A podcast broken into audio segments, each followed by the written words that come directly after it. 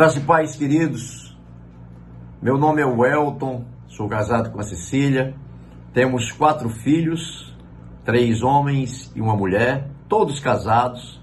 Os nossos três filhos moram no Canadá.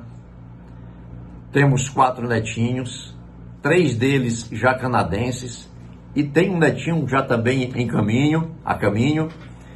Eu, a minha esposa e a minha filha o meu genro Estamos na IBC há aproximadamente três anos, onde fomos acolhidos com, com muito amor, com muito carinho pelo pastor Armando, pela Elô, pela direção da igreja, por esses irmãos, por vocês, irmãos maravilhosos, uma família de Jesus que expressa o amor de Deus através desse acolhimento, através desse carinho, através dessa dedicação. Para nós é um motivo de muita alegria fazermos parte desta comunidade Continuamos conhecendo muitos irmãos, a família é muito grande, glória a Deus por isso.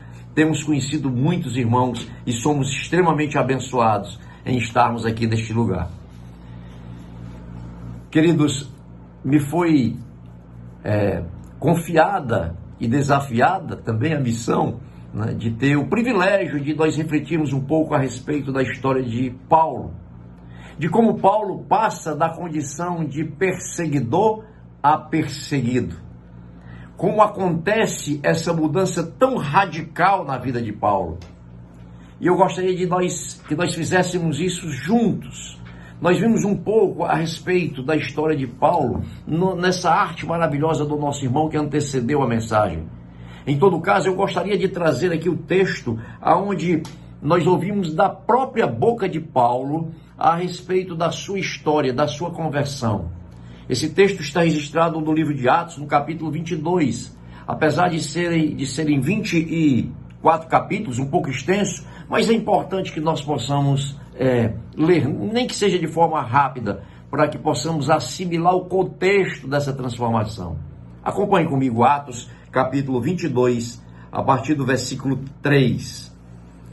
Então Paulo disse: Sou judeu, nascido em Tarso, cidade da Cilícia Fui criado aqui em Jerusalém e educado por Gamaliel. Como aluno dele, fui instruído rigorosamente em nossas leis e nos costumes judaicos. Tornei-me muito zeloso de honrar a Deus em tudo que fazia, como vocês são hoje. E fui ao encalço dos seguidores do caminho, perseguindo alguns até a morte, prendendo, prendendo homens e mulheres e lançando-os na prisão. A palavra caminho aqui no texto é em letra maiúscula, que significa Jesus. Ele é o caminho, a verdade e a vida. Voltando ao texto. Versículo 5. O sumo sacerdote e todo o conselho dos líderes do povo podem confirmar isso, continuou Paulo a dizer. Recebi deles cartas para nossos irmãos judeus em Damasco, que me autorizavam a trazer os seguidores do caminho de lá para Jerusalém em cadeias para serem castigados. Quando me aproximava de Damasco, por volta do meio-dia, de repente uma luz muito intensa brilhou ao meu redor. Caí no chão e ouvi uma voz que me disse: Saulo, Saulo, por que você me persegue? Quem és tu, Senhor? perguntei. E a voz respondeu: Sou Jesus, o Nazareno, a quem você persegue. Os que, os que me acompanharam, continua Paulo, os que me acompanharam viram a luz, mas não entenderam a voz daquele que falava comigo. Então perguntei: Que devo fazer, Senhor? E o Senhor me disse: Levante-se e entre em Damasco, onde lhe dirão tudo o que você deve fazer. A luz intensa havia me deixado cego e os meus companheiros tiveram de levar-me pela mão a Damasco. Vivia ali Ananias, um homem devoto, dedicado à lei e muito respeitado por todos os judeus da cidade. Ele veio, colocou-se ao meu lado e disse: Irmão Saulo, volte a enxergar e naquele mesmo instante eu pude ver, pude vê-lo. Então ele disse: O Deus de nossos antepassados escolheu você para conhecer a vontade dele e para ver o justo e ouvi-lo falar. O justo é Jesus. Você será testemunha dele, dizendo a todos o que viu e ouviu. O que está esperando? Levante-se e seja batizado Fique limpo de seus pecados, invocando o nome de Jesus. Depois que voltei a Jerusalém, eu estava orando no templo e tive uma visão, na qual o Senhor me dizia: Depressa, saia de Jerusalém, pois o povo daqui não aceitará o seu testemunho a meu respeito. E eu respondi: Senhor, sem dúvidas, sem dúvida, eles sabem que em cada sinagoga eu prendia e açoitava aqueles que criam em ti. E quando Estevão, tua testemunha, foi morto, eu estava inteiramente de acordo. Fiquei ali e guardei os mantos que eles tiraram quando foram apedrejá-lo. Mas o Senhor me disse: Vá, pois eu enviarei para longe, para os gentios. A multidão ouviu Paulo até ele dizer essa palavra. Então começaram a gritar: Fora com esse sujeito, ele não merece viver. Gritavam, arrancavam seus mantos e jogavam poeira para o alto. O comandante trouxe Paulo para dentro e ordenou que ele fosse açoitado e interrogado, a fim de descobrir por que a multidão tinha ficado tão furiosa. Vamos parar por aqui, queridos, para não ficar tão extenso. Nós vimos aqui um pequeno resumo da história de Paulo, contada por ele mesmo e contada diante ali das autoridades diante de toda a multidão, diante de todos os, os, líderes religiosos, ele conta a sua experiência com toda ousadia, com toda fé, com toda determinação que Deus dá àqueles que se dispõem a falar a respeito do seu amor. Mas a pergunta que nós fazemos para que nós possamos aumentar a contextualização dessa mensagem é quem foi Paulo, afinal de contas? Nós sabemos da história da transformação dele, da mudança de vida dele, mas quem ele foi? A Bíblia não menciona muitas coisas a respeito da família de Paulo. Porém, os historiadores acreditam que a sua família viveu na Galiléia e mais tarde a sua família foi para Tarso de, da Cilícia. Lá os pais de Paulo adquiriram também a cidadania romana, de forma que Paulo também era um cidadão romano. Quais eram as credenciais que Paulo tinha? Quais era, qual era a sua capacitação? Quais eram os seus, as suas digamos assim, os seus atributos, as suas qualidades. Paulo ele era judeu, nascido em Tarso, criado em Jerusalém, instruído por Gamaliel, como ele mesmo disse nessa sua mensagem, instruído por Gamaliel. E quem era Gamaliel? Gamaliel era doutor da lei, era membro do Sinédrio. Gamaliel era um dos, dos homens mais cultos, mais respeitados de toda a região, de toda a comunidade. Gamaliel era considerado, inclusive, tinha até o título de Raban, que é maior do que Rabi. O título de Rabi significa mestre. Raban é como se significasse o nosso mestre. Então, os próprios mestres reconheciam a capacidade de Gamaliel. Esse foi o homem que educou Paulo. Porém, nós podemos já concluir o nível intelectual que Paulo tinha, o nível de conhecimento que Paulo tinha. De forma que Paulo, como um religioso e um conhecedor da lei judaica, dos costumes judaicos que ele era lá na época, como uma pessoa assim que conhecia profundamente tudo isso, ele passou a ser um perseguidor zeloso da igreja de Cristo, passou a ser um perseguidor zeloso dos cristãos. Ele falava também aramaico e grego.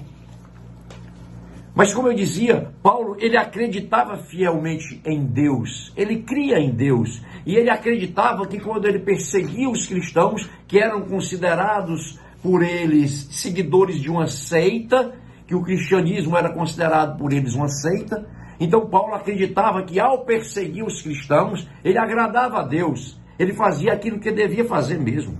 E a Bíblia diz que ele era extremamente zeloso disso, ele mesmo diz isso que era extremamente zeloso nessa sua crença, nessa sua religião. E é com esse zelo que ele perseguia com todo rigor os cristãos. Não só os perseguia, mas ele também os prendia e até os matava, se necessário fosse. Esse era Paulo. E o que aconteceu com ele, nas próprias palavras dele, encontra Jesus quando estava a caminho de Damasco, em mais uma de suas perseguições. Em uma outra passagem que ele relata também esse fato, ele diz que respirava ira contra os cristãos. Era um homem que furioso, irado contra os seguidores de Jesus, mas depois daquele encontro que ele teve com Jesus no caminho de Damasco, tudo mudou. E o que foi que aconteceu? Qual foi a primeira mudança que aconteceu com Paulo? A primeira mudança que aconteceu com Paulo foi no seu modo de pensar. Queridos, ninguém tem um encontro com Jesus que continue a pensar da mesma forma. É impossível ter um encontro com Jesus e continuar sendo a mesma pessoa. Certa vez eu vi uma, um comparativo que dizia que encontrar com Jesus, a mudança que acontece é como se você trombasse com a carreta. Você não pode sair nunca da mesma forma. Na hora que você encontra Jesus, você muda, muda o seu modo de pensar, muda o seu modo de agir. E foi o que aconteceu com Paulo. Mudar a maneira de pensar, isso é arrependimento. Arrependimento é pender para o outro lado. Isso é arrepender. É sair de um caminho e ir para outro caminho. É pensar de uma maneira e passar a pensar de uma outra maneira. Isso é arrependimento. E essa foi a primeira mudança que aconteceu com Paulo depois que ele encontra Jesus Cristo. A segunda mudança que acontece com Paulo é que ele deixou que Jesus assumisse o controle da sua vida. Ele não mais era aquele homem que arrogante e orgulhoso que até então era. A partir dali a vida dele ficou nas mãos de Jesus Cristo.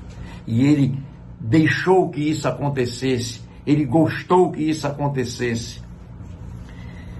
Tornou-se, nós sabemos, um dos mais relevantes apóstolos do Novo Testamento, escreveu 14 dos livros do Novo Testamento.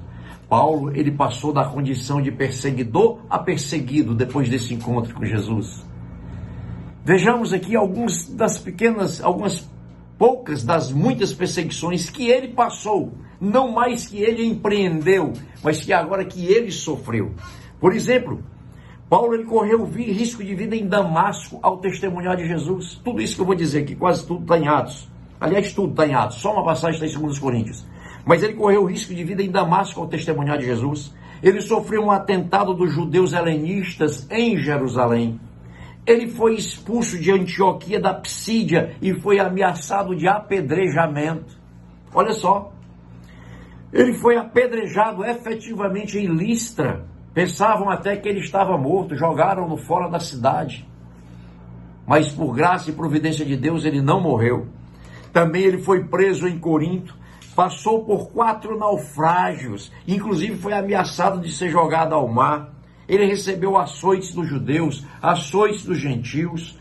Tudo isso aconteceu com Paulo, aquele perseguidor, passou por todas essas perseguições. E o que é mais interessante, queridos, é de que ele passou por essas perseguições com determinação, com fé, com fidelidade, sabendo que aquilo que ele estava passando era para o engrandecimento do Evangelho de Cristo, era para a multiplicação do reino de Deus. Aquilo que ele passava era para, era para influenciar as pessoas a respeito de, de, Cristo, a respeito de serem seguidores de Jesus, a respeito de terem uma mudança de vida, de um arrependimento que os levasse à salvação.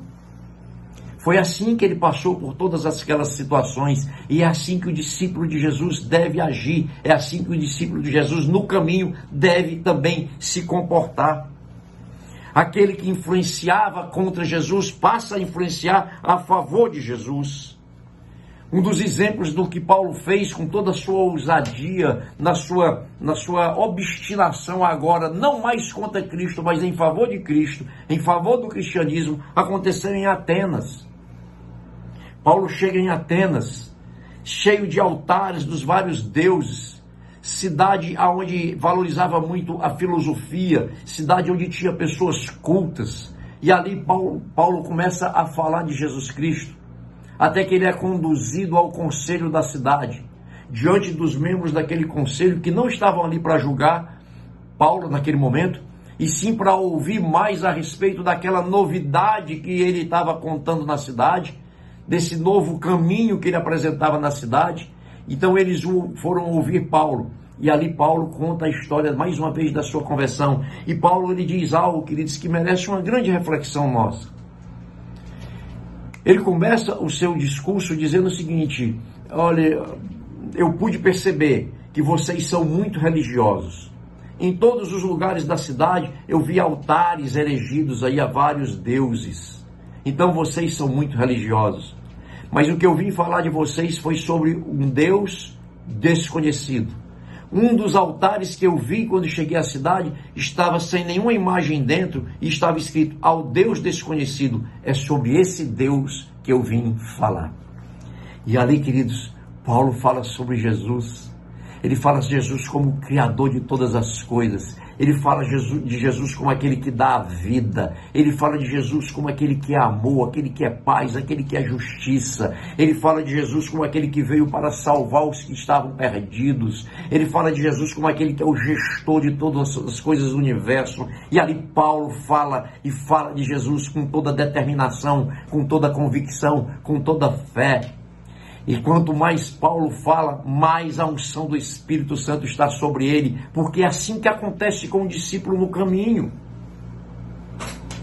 Quando nós nos realmente nos dispomos a falar do amor de Deus, o Espírito de Deus, ele vem sobre nós e faz fluir de nós rios de águas vivas, como diz a sua palavra. Isso é verdade, verdade, verdade, querido, isso é uma verdade absoluta.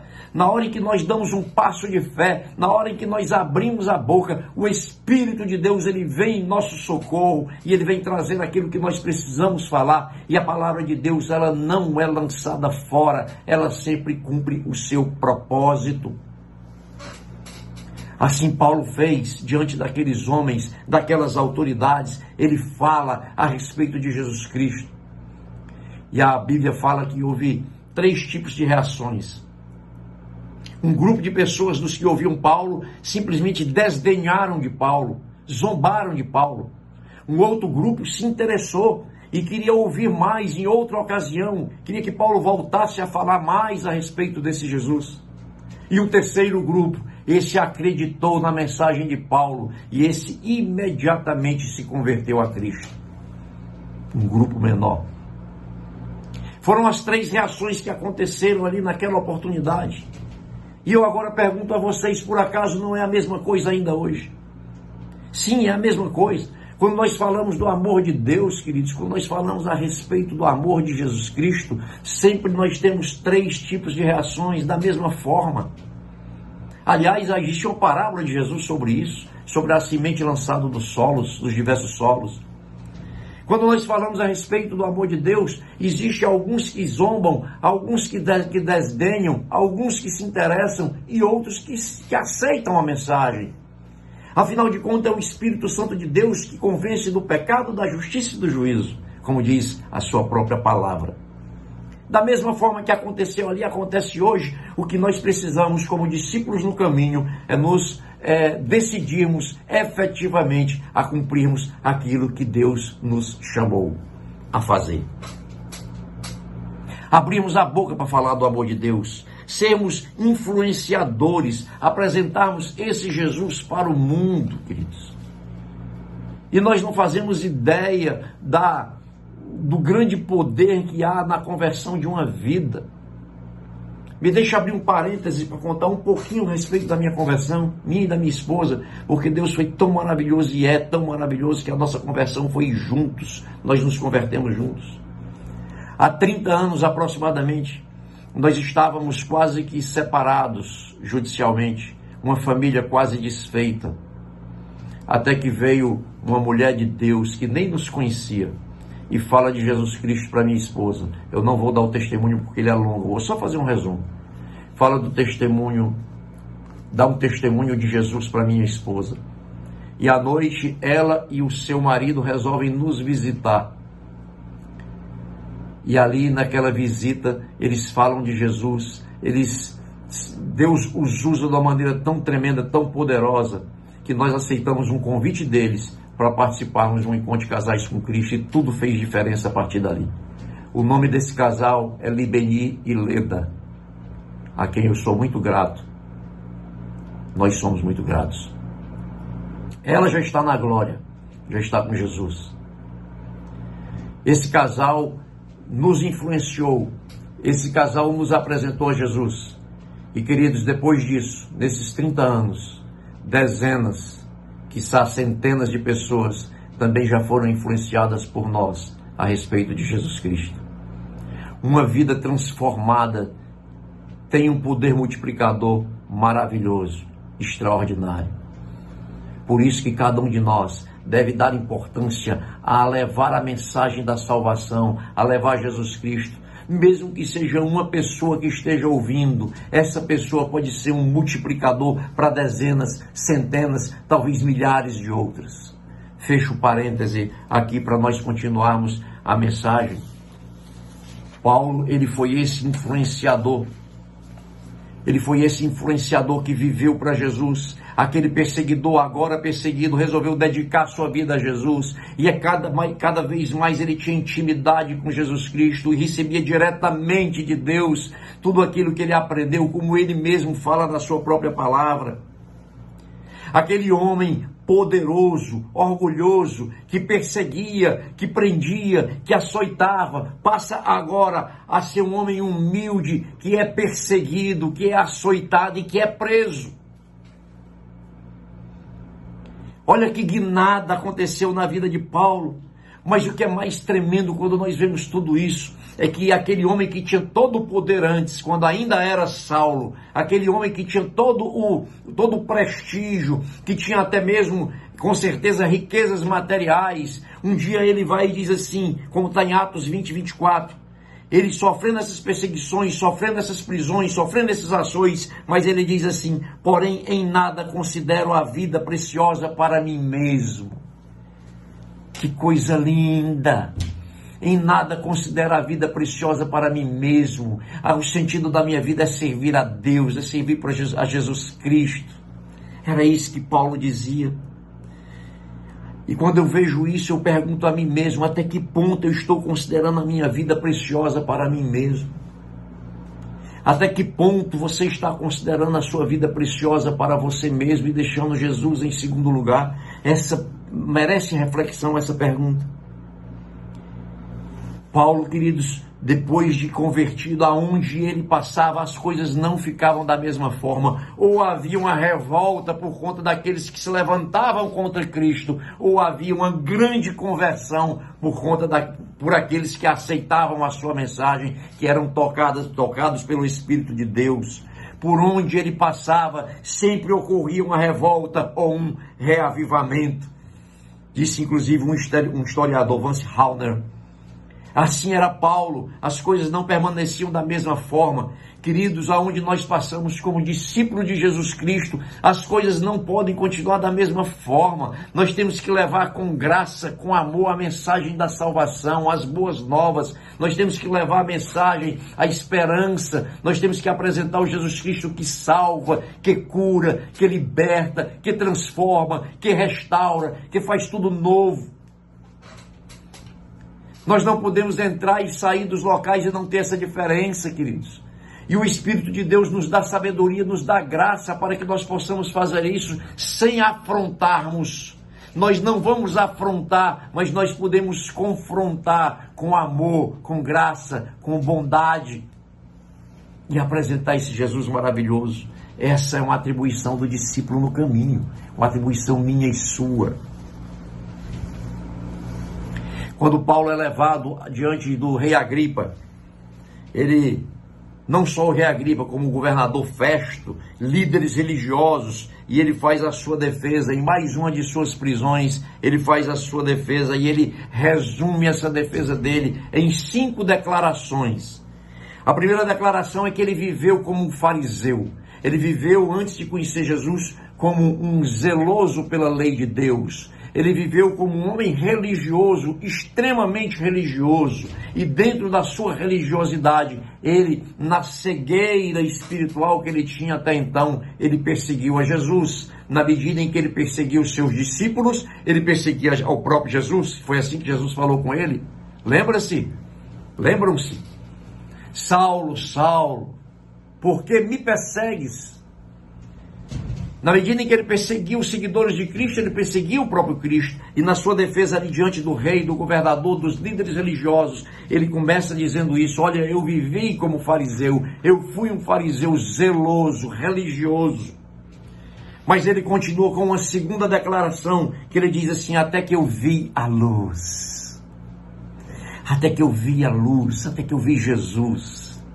Eu vivi como fariseu até ver a luz a luz do mundo, a luz que nos mostra o caminho, a luz que quando se acende espiritualmente em nós, mostra aquilo que é oculto, aquilo que nós não víamos. Essa é a luz, queridos. Quando a Bíblia diz que nós somos transportados das trevas para a luz, é da escuridão para a claridade. Quando nós não conhecemos Jesus, nós vivemos na escuridão. Você já se levantou à noite no seu quarto, por exemplo, sem nenhuma faixa de luz? E você vai para algum lugar, o que, é que vai acontecer? Você vai sair batendo a canela em um móvel, talvez a cabeça em um lustre. Você vai sair tentando tatear as coisas para encontrar o caminho. Mas na hora que você acende a luz, tudo está claro, você não, você não erra o caminho. Assim é Jesus. Quando nós não temos, quando nós não vemos a luz, nós andamos no escuro, batendo a canela, a testa, ela caindo, podendo quebrar um braço ou até morrer.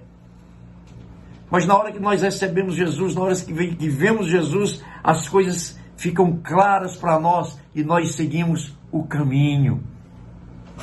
A terceira declaração de Paulo, ele diz assim: Eu ouvi uma voz. Eu não só vi uma luz, como eu ouvi uma voz. Que voz? A voz de Deus. Nós ouvimos a voz de Deus. Você ouve a voz de Deus. Você está ouvindo a voz de Deus agora? Eu sei que sim, pela misericórdia de Deus, porque tudo que eu estou falando não é de mim mesmo, eu não, eu não tenho nada para oferecer. Eu estou simplesmente trazendo a palavra, repetindo a palavra, lendo a palavra. E Paulo diz: Eu ouvi a voz, eu vi a luz, eu ouvi a voz, eu ouvi a voz de Deus, e Deus fala conosco, queridos. Deus fala conosco hoje de maneiras maravilhosas. Deus fala através da sua palavra, Deus faz, fala através da pregação, Deus fala através do testemunho interior, Deus fala em tantas as formas. E eu sei que Deus está falando nessa noite com muitos aqui, senão com todos. E Paulo diz: Eu ouvi uma voz a quarta declaração de Paulo em sua defesa, e essa é extremamente importante, é a mais importante de todas. Ele diz assim: Eu não fui desobediente. Eu vi a luz, eu ouvi a voz e eu obedeci. Eu obedeci. Queridos, você escutou a luz, você viu a luz, escutou a voz e obedeceu. Eu, escutei, eu vi a luz, escutei a voz e obedeci e ainda hoje procuram obedecer. Essa é a diferença. Se você escuta a voz de Deus hoje, neste, neste domingo, obedeça. Não perca mais tempo. Se você viu a luz, se você ouviu a voz, obedeça. E a última declaração de Paulo em sua defesa, ele permaneceu firme na fé e no seu ministério ele permaneceu firme, independentemente do preço que ele pagaria e que ele pagou, ele permaneceu firme, firme na fé. É assim que faz o discípulo no caminho, ele permanece firme. Não são as perseguições, não são as adversidades da vida que, trans, que, que vão transferir ou que vão é, tirar o discípulo do seu caminho para o, para o caminho equivocado, que vão afastar o discípulo do caminho, que é Jesus não são as adversidades da vida. Aliás, queridos, eu quero alertá-los. A Bíblia garante que haverá perseguição, sim. Haverá perseguição, sim. O cristianismo fácil que a gente vive hoje, entre aspas, não vai ser assim por muito tempo. E quando houver perseguição, nós precisamos estar prontos, nós precisamos estar com essa mesma determinação, essa mesma fé que o, não só Paulo, como todos os verdadeiros discípulos de Jesus tiveram e têm ainda hoje. E Paulo, nessa consciência, Paulo termina seus dias é, com a satisfação, com a consciência da missão cumprida. Paulo termina seus dias, queridos, podendo abrir a boca e dizer o que está relatado na carta ao Timóteo, quando ele, ele fala o seguinte, eu vou ler a partir do versículo 7, 2 Timóteo 4, 7 e 8, e só diz assim, abre aspas, você porém, ele falando a Timóteo, você porém deve manter a sobriedade em todas as situações, não tenha medo de sofrer, trabalhe para anunciar as boas novas e realize todo o ministério que lhe foi confiado. Eu quero abrir mais um parêntese. Eu leio assim, queridos, essa carta para mim, no, no, nosso estilo do mapa, de como nós devemos fazer o mapa. Deus falando conosco, o que é que vamos fazer a respeito. Eu leio da mesma forma. Você, porém, o Elton, deve manter a sobriedade em todas as situações. A irmã Liana sempre faz isso, sempre bota o nome dela no lugar do, da, da da pessoa que foi direcionada. E nós, nós devemos fazer o mesmo, porque a palavra é para nós. Então diz você, porém, o Elton deve manter a sobriedade em todas as situações. Não tenha medo de sofrer. Trabalhe para anunciar as boas novas e realize todo o ministério que lhe foi confiado. Você também, João, você também, Maria, você também, Raimundo, você também, Antônio, você também, Liana, você também, José, você também, Fernando, você também, Miriam, você também, Cecília, minha amada, você também, Manuela, minha filha, você também, Ariel, meu genro. Você também, discípulo de Jesus, independentemente do seu nome, você também deve manter a sobriedade em todas as situações. Não tenha medo de sofrer. Trabalhe para anunciar as boas novas e realize todo o ministério que lhe foi confiado. E continua a palavra no versículo 8. Paulo continua dizendo: Quanto a mim, a minha vida já foi derramada como oferta para Deus o tempo da minha morte se aproxima. Lutei o bom combate, terminei a corrida e permaneci fiel. Agora o prêmio me espera, a coroa de justiça que o Senhor, o justo juiz, me dará no dia da sua volta. E o prêmio não será só para mim, mas para todos os que, com grande expectativa, aguardam a sua vinda. Que coisa linda poder terminar a vida dizendo isso, queridos. A minha oração nessa noite, queridos, é que nós possamos chegar a dizer aquilo que Paulo disse. A minha oração nessa noite, queridos, é para que nós possamos manter a sobriedade em todas as situações. Não tenhamos medo de sofrer em defesa do Evangelho de Cristo. Para que nós, a minha oração é para que nós trabalhemos para anunciar essas boas novas, realizarmos o ministério que nos foi confiado. E olha, Cada um de nós tem um ministério confiado, queridos, nem sempre pregando em um púlpito, mas você tem um ministério. Você é um embaixador de Cristo, você é um emissário, um discípulo no caminho.